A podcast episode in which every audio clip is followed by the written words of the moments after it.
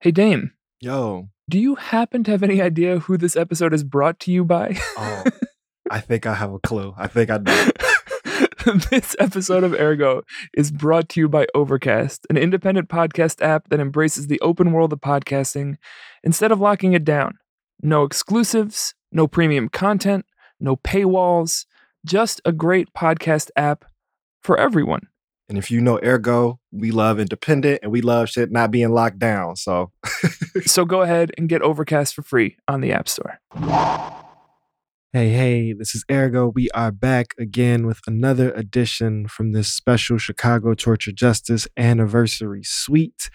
A great conversation that we are proud to share with you. We are introducing you to Politicized Healing with Mark Anthony Clayton Johnson and Prentice Hemphill. And this conversation is also led and moderated by none other than Ergo homie and amazing movement leader, Aislinn Pulley, co ED of the Chicago Torture Justice Center. Enjoy.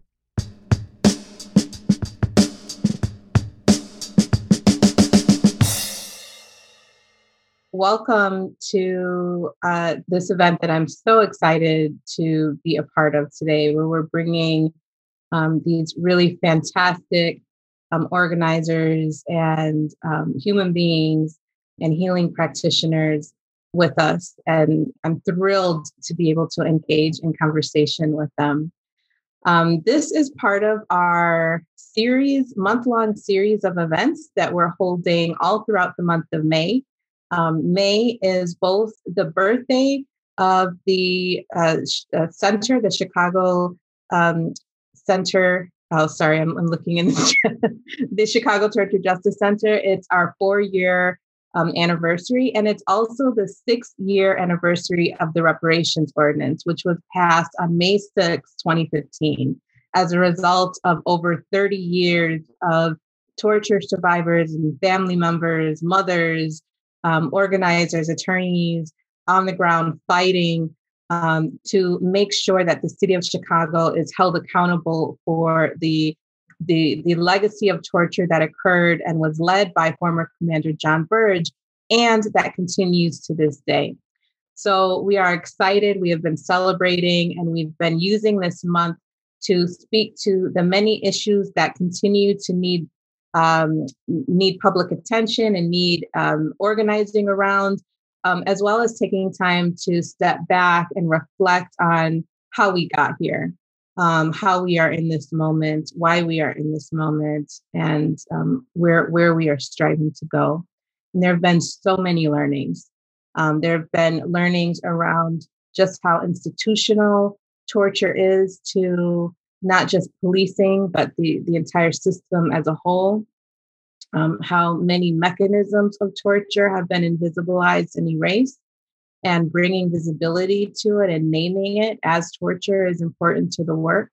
Um, and there have been so many learnings around the impacts of torture, which is really what we um, are focusing a lot of our work around at the center is that the impact of torture affects not just the individual who is the recipient, um, but also has a cumulative effect on the family, on our loved ones, on our communities, um, and our, our cities and regions as a whole.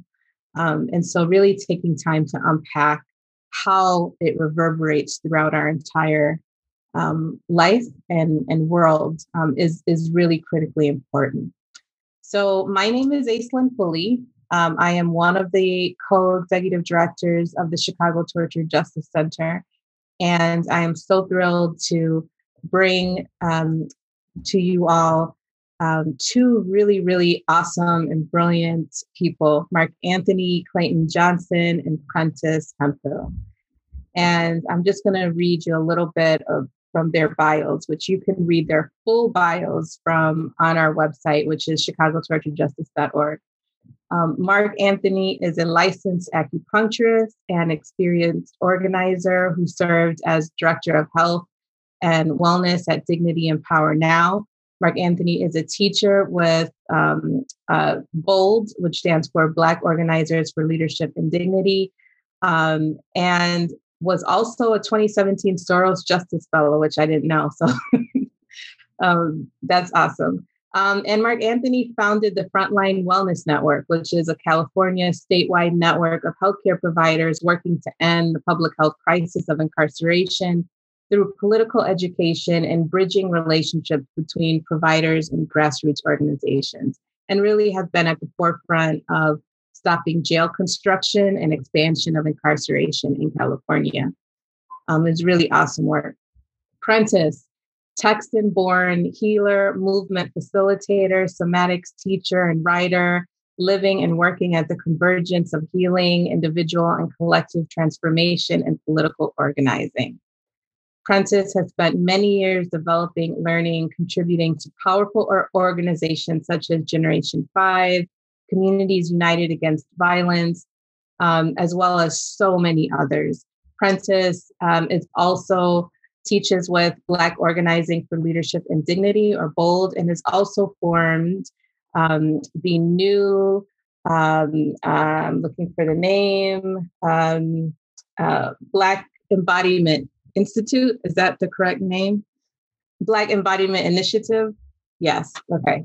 Which I, I am really, really so excited uh, to, to be learning about. So, without further ado, I want to welcome them in.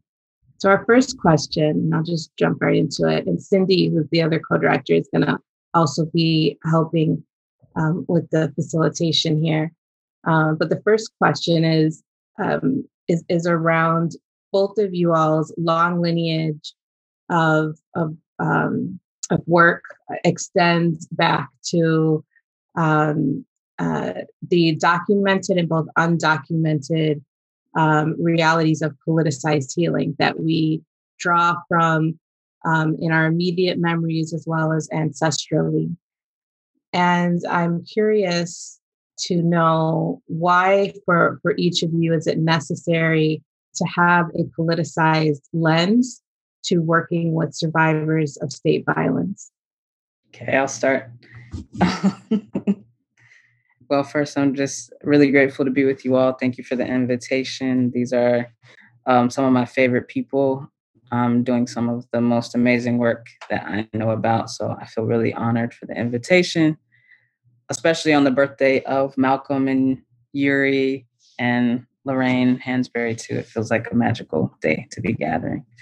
Um, I feel like you know Mark Anthony and I have worked together for many years, and we also kind of before there we were connected to people in other places talking about politicized healing or healing justice. He's been someone that I've been in conversation and work in for a long time, and um, I think that when we both kind of started asking these questions around um, what is politicized healing, what does it mean, what does it offer, we were both, I don't want to speak for you, Mark Anthony, but this is my sense, um, really trying to understand the impact of the carceral state on our communities and specifically understand the kinds of traumas that people coming out of that system and out of prisons and jails were experiencing. Um, and that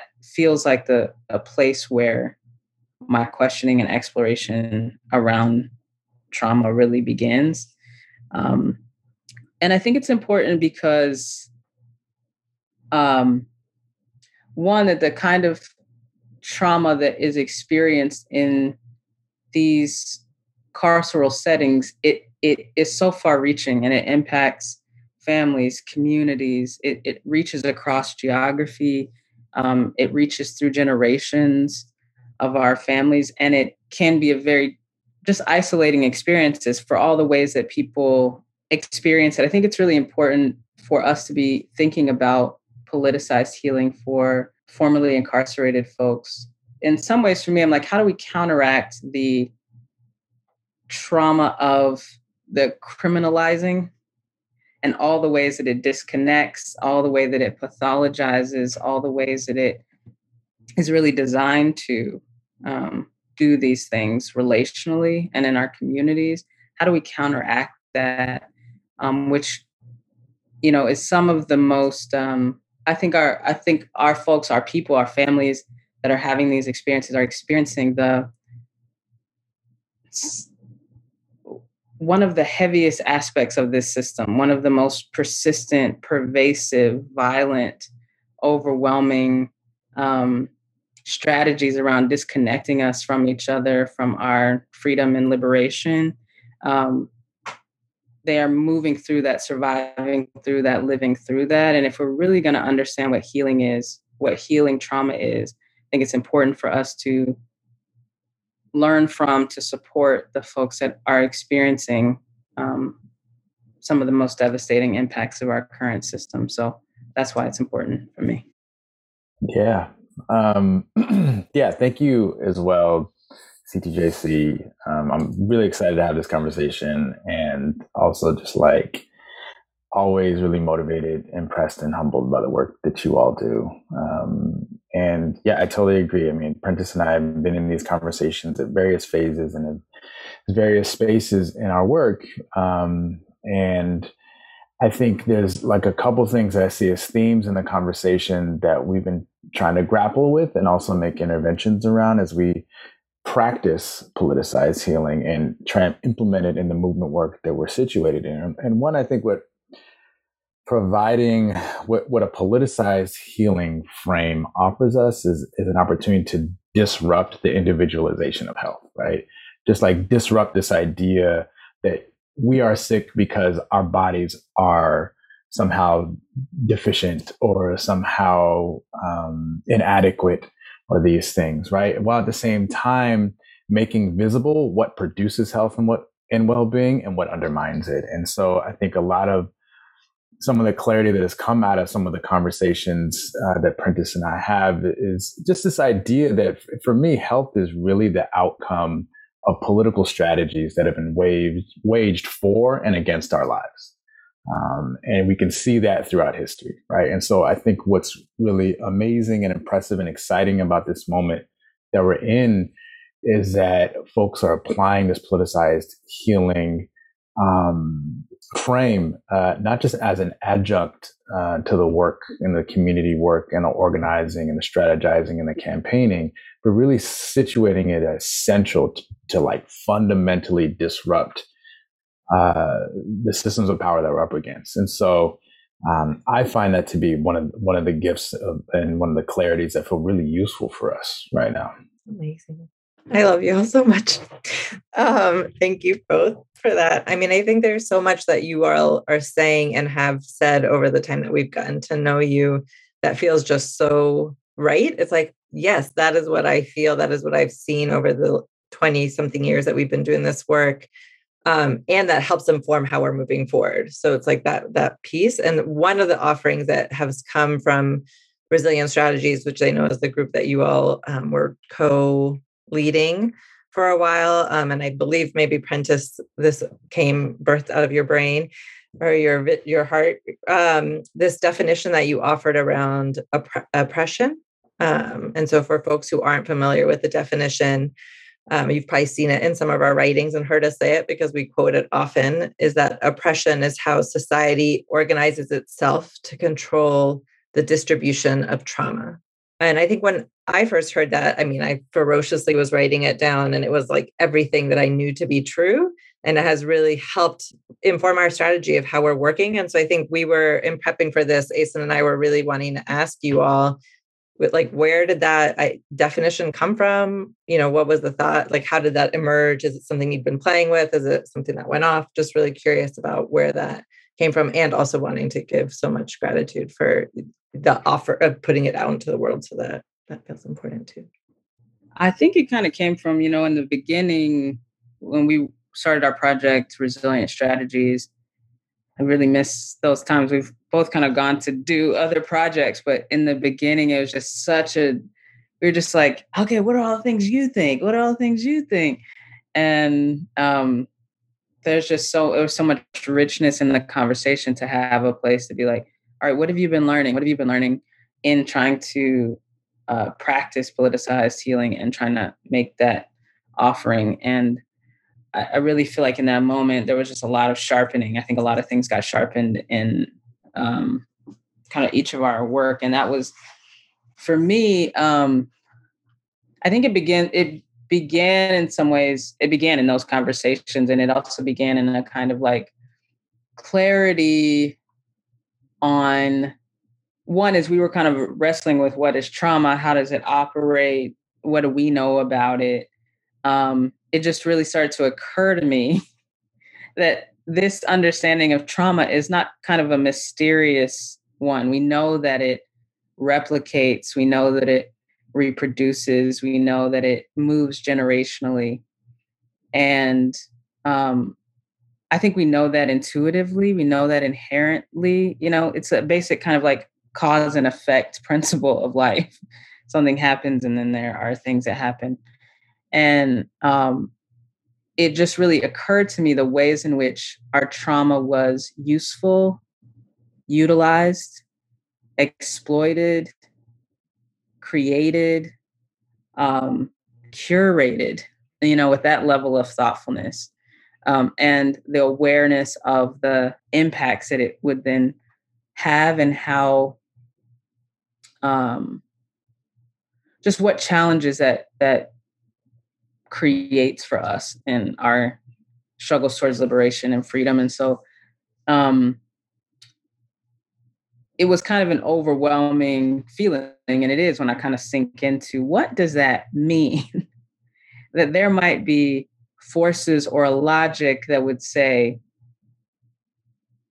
oh what we're actually doing or at least one of the significant outcomes of this project of oppression and all the ways that it manifests and colonization white supremacy patriarchy all these ways is to create a lingering experience, a transferable experience of pain, of disconnection, of, you know, um, to separate us from our, our sense and source of power.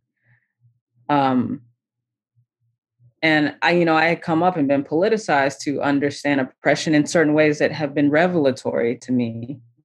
And I think that it was um, another layer of it for me to say, oh, okay, this is like, yes, structural, yes, material, yes, you know, we can map out all the ways that it like shapes communities and neighborhoods. And I'm like, oh, but the the the the, the desired impact is the experience and the transference of trauma for so many people. And yeah, I think to to frame it like that for me is is deeply like it's deeply disturbing but it makes clear for me kind of what our work is to be. And those i think the the pieces that mark anthony was sharing about kind of what what we are in many ways working to win is these is is choicefulness is wellness is all of these things. And you know all the all the political work that we do is ultimately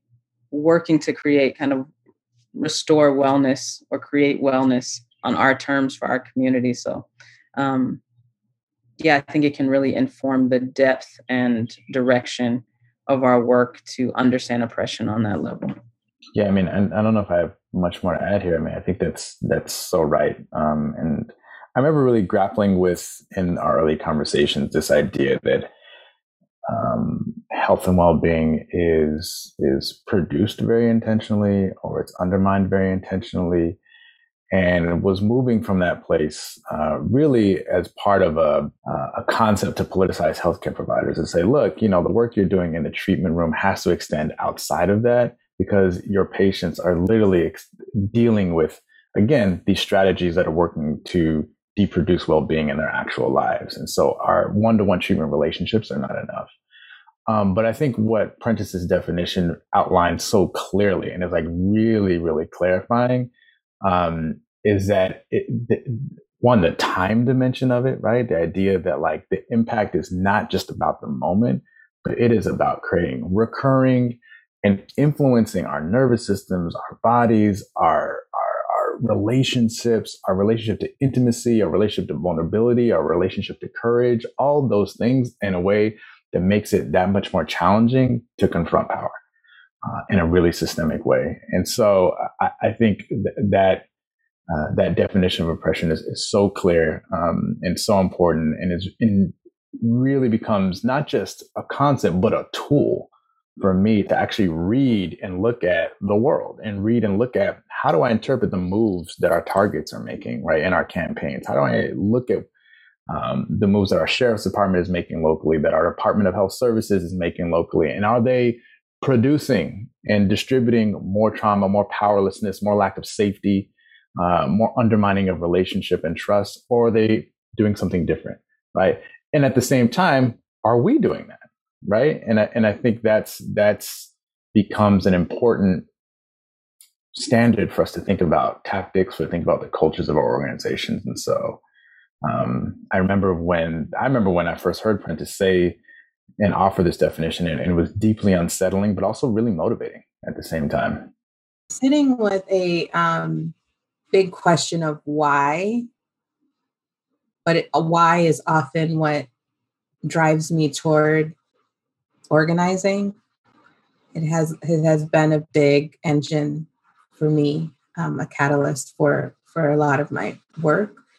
Um, I'm wondering if you all can speak to the why. Why do the systems that currently dominate power um, why are they organized in this way? Which is a big open ended question. And then also, if you could touch on what does liberation mean when understanding that the systems conspire to distribute trauma um, as part of the project of oppression yeah I, I, can i can i can jump in i mean I think a really basic and terrible answer is that one of the reasons why is because it works. Um, and you know, when I think about um, you know the the experiments that we used at Dignity and Power Now, where we were experimenting with creating pop-up wellness clinics in front of the county jails where we we're literally providing acupuncture and massage and talk therapy and herbal workshops for people who are visiting their families, for people who, uh, you know, were dealing with the uncertainty of not being able to track their family member down who was in a mental health crisis and had been taken into custody. Um, you, you, know, who had, who had just experienced violence by the sheriffs and it was radio silence uh, within the jails and they didn't know the status of their loved ones. Um, it is, those experiences are deeply debilitating. Um, and I think one of the things that we saw is that the more we integrated the healing work uh, into the actual campaign building, into the organizing, into the actual leadership development, the more became possible, right? The more that, you know, we, we had leaders who would throw down and were ready to confront the sheriff's department. We're ready to sit in these meetings and point out the inconsistencies in their logic and their budgets and all these things and protest and would also right after those meetings say, you know, I know that after this meeting, I'm going to have flashbacks. What happened to me? I'm going to have insomnia for the next three days. Uh, I'm going to feel anxious for the remainder of the week. Uh, what can we do? Right. And so uh, without a politicized healing response, that's, that's what we see that distribution of trauma working. It is built to disrupt our ability to confront power. And so when, when we started to experiment with with doing these things, and folks were having concrete results, folks were feeling having less flash flashbacks, having being able to sleep after a, a, a meeting and an argument with the sheriffs, um, where they told their actual story of what happened. The material reality is our campaigns became more powerful. Our leaders became more powerful, right? And so I think the why is is, that it, works, and then on the politicized healing front, it just disrupts it in a fundamental way, um, which is why I think this moment is so exciting. I love talking to Mark Anthony. Feel like everything, like honestly, y'all, this person is amazing. So amazing. Not like truly. Um, mm.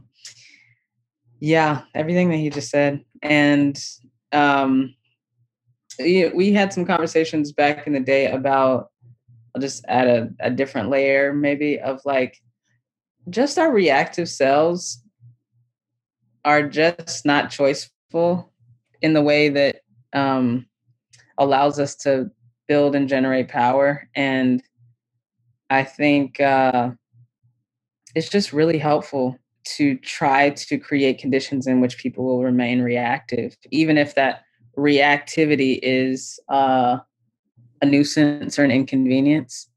It's still controllable to a degree. It's still it's still disorganizing fundamentally, and so it's really useful to create spaces where people are reactive and therefore disorganized and therefore have a harder time collaborating and therefore have a harder time building um, collective power. So it continues to be a really useful way of disorganizing us, having us leak power. It works.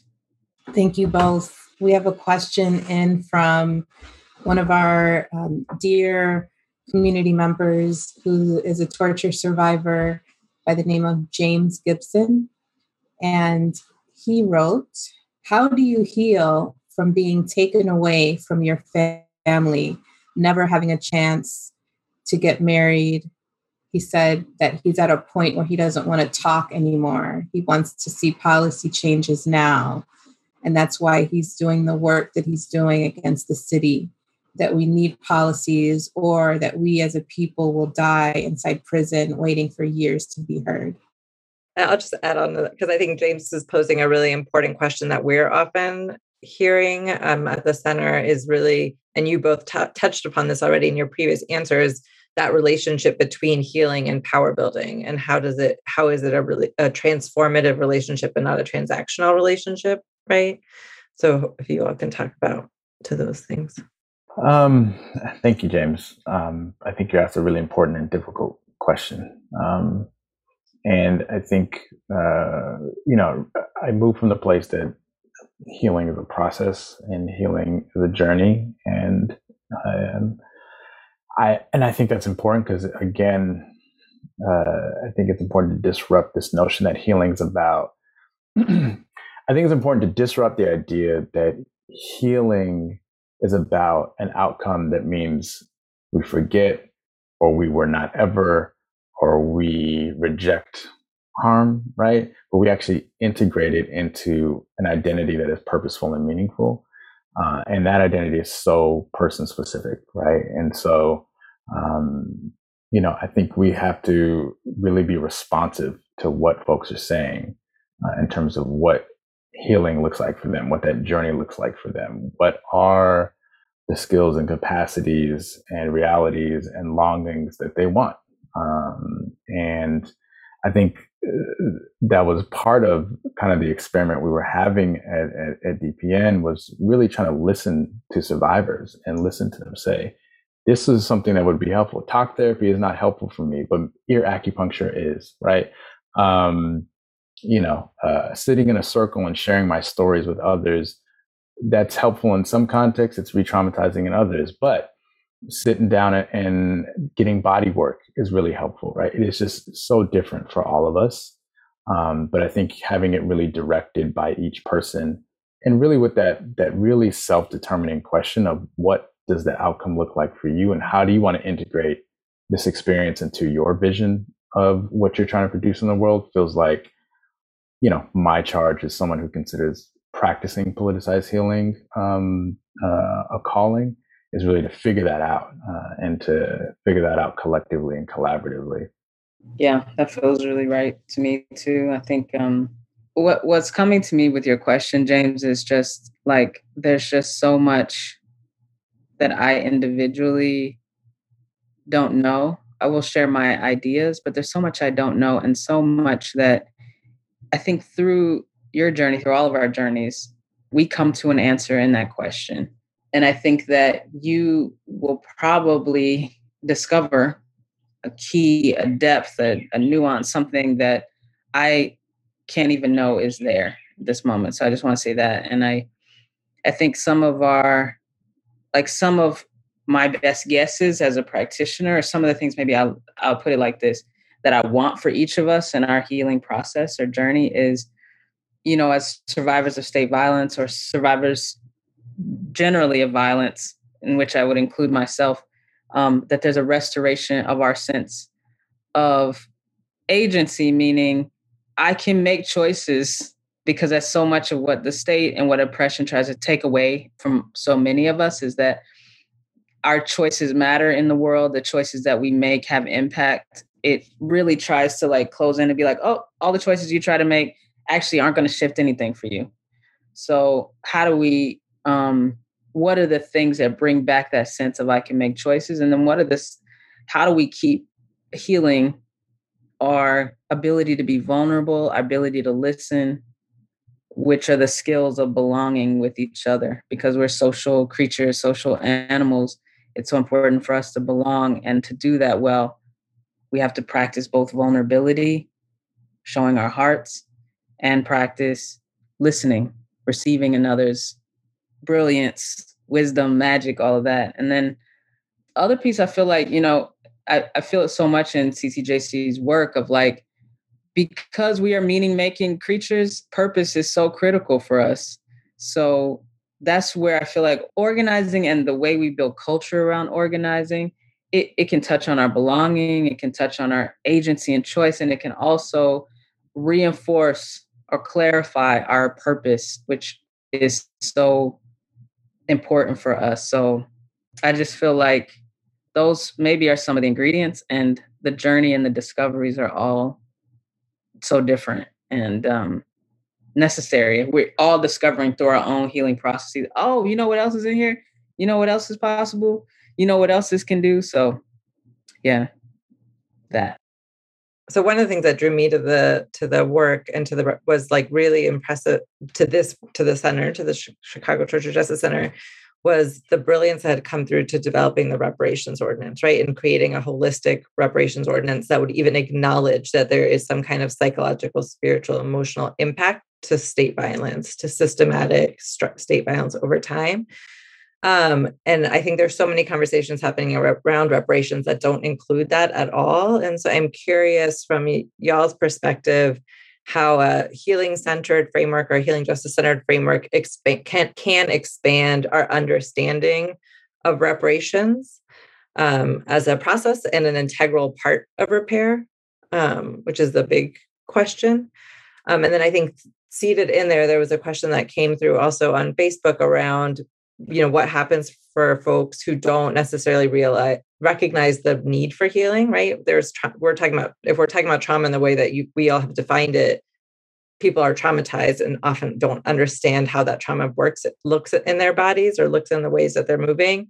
So i think given that feels kind of resonant to this bigger conversation around reparations and what the the um how the a healing center framework adds to that especially when we're talking about people who might not recognize the need for healing in that way I can just maybe answer briefly here. Some of what's coming to me is that, well, one, I feel like you all are really leading the way here. Honestly, I feel like you're, y'all should be answering this question probably, um, to be honest. But I, I think what a politicized healing frame can clarify for us is what a win looks like. Because we may inadvertently be trying to win in ways that aren't actually liberatory or may, maybe winning in a certain a different context winning inside of this system kind of thing. So a reparations frame that has a politicized healing framework i think is is it it's inviting opening the space for the question what does it even mean to win? What do our lives look like when we win what does it feel like when we win you know what i mean? So I, I feel like that's what y'all are doing. Um, that's what I hope some of what we're doing is like, how do we trouble the waters on what it means to win, what it means to repair, um, if we're talking about reparation, so that we can have a really liberatory understanding, so that so that reparations changes our lives in the direction that is liberatory. I mean, to the other question around repair, I, I do a lot of conflict facilitation, and it is very clear to me how repair is a very mysterious terrain for so many of us. And I can think of very few examples on a mass scale of what repair has looked like.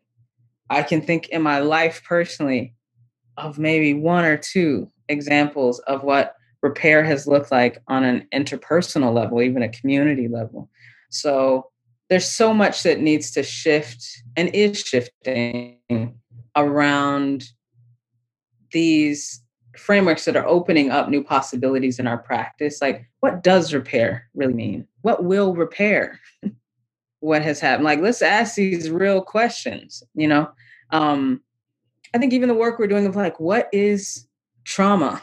And trying to not only talk about it, but reveal it to be political, I think starts to include more people more stories. I think people start to be like, oh, okay, well, if that's it, then uh, that's also something that I understand. So I think that's part of our work too is like, okay, they told us inside of this individualistic kind of like commodified wellness world, um, trauma healing, it gets super narrow. You go into your, I'm a therapist, but you go into your therapist's office and you can change your whole life, just the two of y'all working it out. As opposed to this thing that lives inside of the collective, lives inside of the whole. It is culture, it is the way we get down, it is how we do things. It generates healing. So I think that um the more we keep reframing, the more we keep legitimizing our own experiences and stories, the more people will will um, understand not only understand themselves in that framework, but contribute to it in a way that keeps having us understand um, what all of these things really mean. It's going to transform our practice. You know, if we're like, oh, we're for a long time we didn't even think about ourselves as having experienced trauma. You know, not until recently could we say, "Oh, I experienced. Oh, that was trauma," and now it's transforming our practice. So we have to keep doing that disruptive work of um, in- including ourselves in the story of what needs repair, who has been harmed, who, who is a human being. All of these things um, have to be disrupted.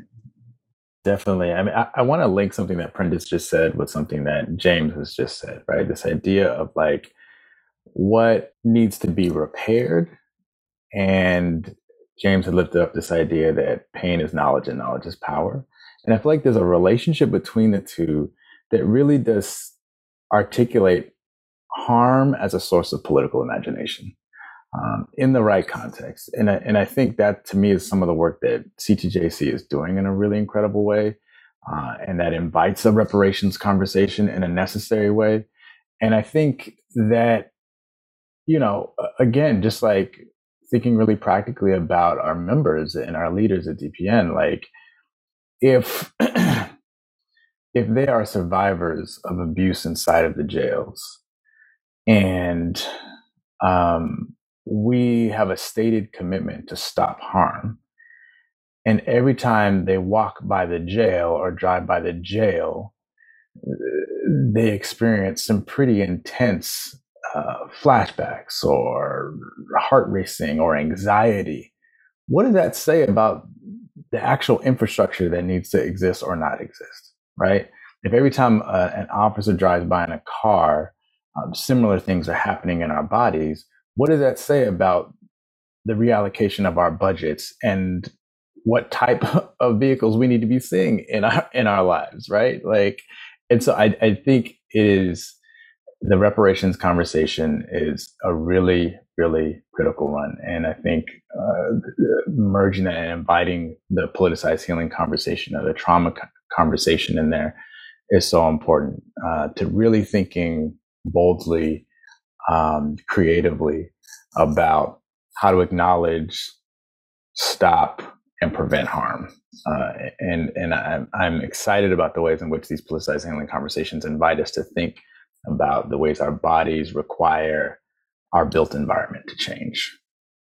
I think both of you touched on this a little bit what we lose or risk when we engage in movement work that does not engage healing or that does not understand the politicized nature of healing? Sure. Um, this, I mean, I think this is an important question. I think it's important to why there's such a reinvigoration around politicized healing right now, too. I think a lot of us come from movement spaces, organizations, places, time periods where the idea was that your healing doesn't belong in this organization.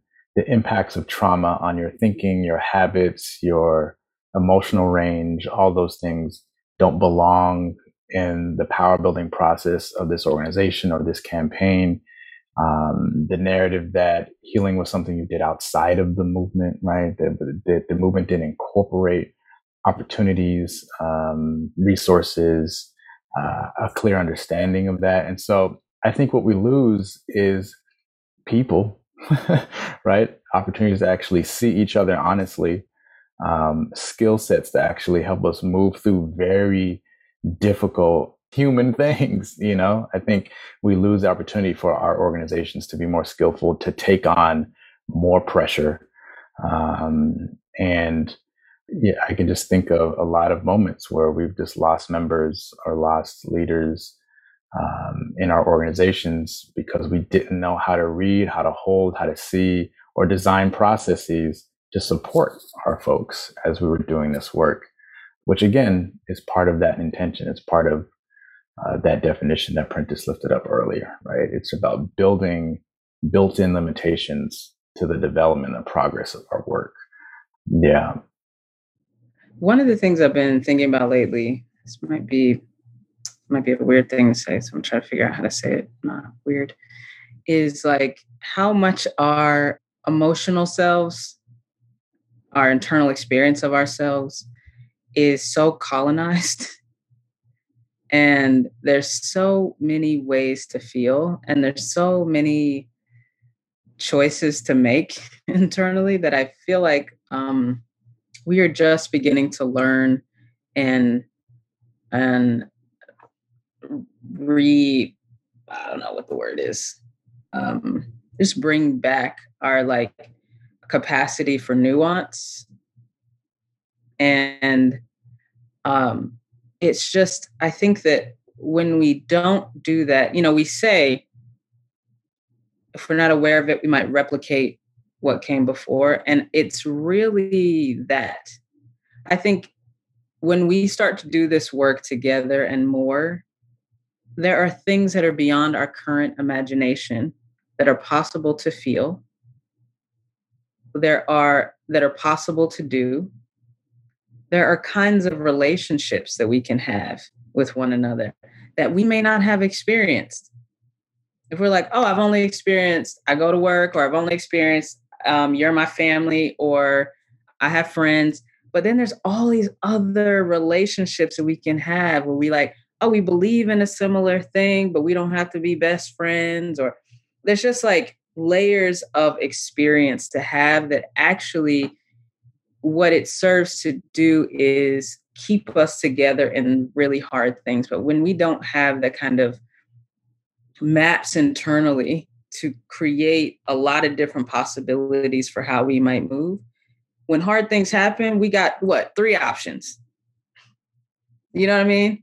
I'm gonna be quiet, I'm gonna fight you, I'm whatever. It's like we have maybe three options. So like when we understand what healing uncovers, how it relates to our our our imagination, our ability to be creative, strategic, to um, express ourselves authentically. It those are the places where we start to leak and lose power, and it it just like having those options creates these tethers of connection where more things become possible.